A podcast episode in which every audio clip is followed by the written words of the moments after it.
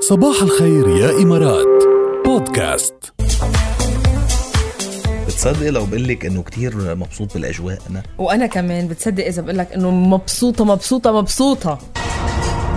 بتصدق لو بقلك شي مرة سالت حالي كراكان رواد الفضاء لما إيه. يطلعوا برحلات طويله على الفضاء شو بياكلوا عن جد إيه بسال حالي كثير أو هالسؤال كيف بياكلوا أو كيف بيتم يعني تخزين الأكل إيه. لهم أو كذا كيف بيصير هذا الشيء هلأ بتعرفي في بنخبر مهام فضائية. بتمتد آه، آه، يعني فترات طويلة طويلة، كثير طبعاً. وسنوات وطبعا شايفين حاضرين اللي حاضر كثير سينما هلا أنا لأنه حاضر كثير أفلام تقدر وترتكز تكتشف. بحقائق علمية فإنه بعرف شو بياكلوا آه، تقريبا أوكي. يعني يلا هات عندي نشوف. فكرة بس هات لنخبركم إنه بالحقيقة قائمة الطعام الموجودة على متن يعني محطة الفضاء الدولية والرحلات هيك بتشمل أكثر من 100 عنصر من الخضروات والفواكه إلى الوجبات والحلويات المعدة مسبقا حتى التوابل والكاتشب وكل المأكولات اللي تضمن حصول رواد الفضاء على 2500 سعره حرارية على الأقل يوميا آه يمكن هذا الشيء بيتميزوا فيه غير عن البشر على الأرض يعني هون ما فيك تاخذ هالكميه ياخذوا 2500 أكثر طبعا لأنه بتفرق كثير قصص الجاذبيه وكله حنحكي عنه. هلا أوكي. بيتم التخطيط المسبق للأطعمة اللي بيتم أخذها للفضاء من قبل فريق المهمة وبيتم اختيارها غالبا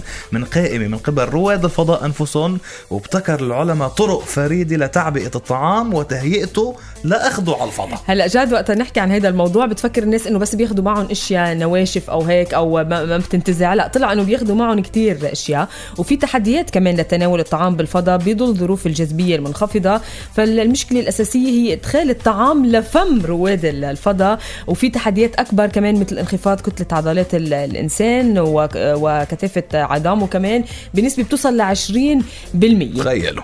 تخيلوا قد لا تكون هذه مشكلة يعني هذه مشكلة في الفضاء لكن التحدي هو لما يرجع على الأرض حيث يكون الإنسان أكثر عرضة للكسور هو ما يحتم تناول العناصر الغنية بالكالسيوم لتقوية العظام وهي من العناصر يلي يجب توفرها برحلة الفضاء.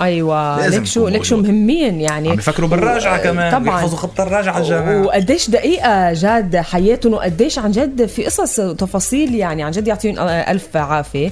آه و و وكمان عم يقولوا إنه يقابل رواد الفضاء هو الإحساس المشابه لنزلات البرد أو انسداد الجيوب الأنفية بتصير معهم وهذا الشيء كمان بي بيعني عدم تمي تمييز الطعام ببعض الأحيان يعني بطلوا. قادرين إيه. يستطعموا ويشموا ال- ال- التوابل الحارة والأطعمة وغيرها كمان تاريخيا كان طعام الفضاء مجفف بشكل رئيسي ويؤكل عن طريق أنابيب أنابيب ألومنيوم آه، بتشبه لحد كبير أنابيب معجون الاسنان بوقتنا الحالي.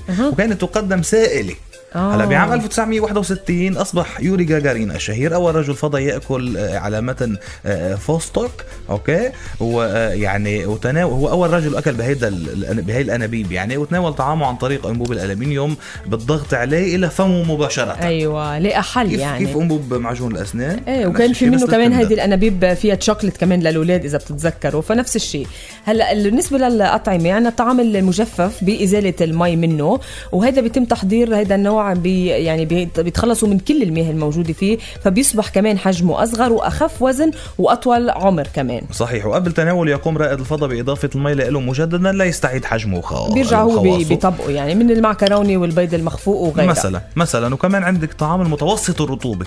وهون التحضير يشبه تحضير النوع السابق مع الإبقاء على بعض المي من أمثلته شرائح لحم البقر والمشمش المجفف وغيرها. أيوه لك حياتهم كيف عن جد.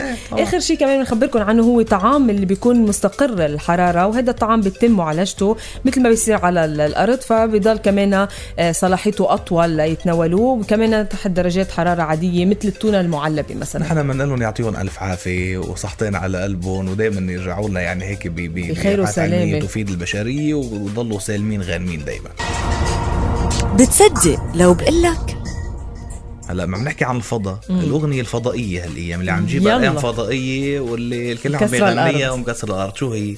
شو هي؟ شو هي؟ في هي؟ أغاني. شو هي؟ هلا حاليا هيدي هت الموسم صراحة يعني. حد يحكي دغري يعني.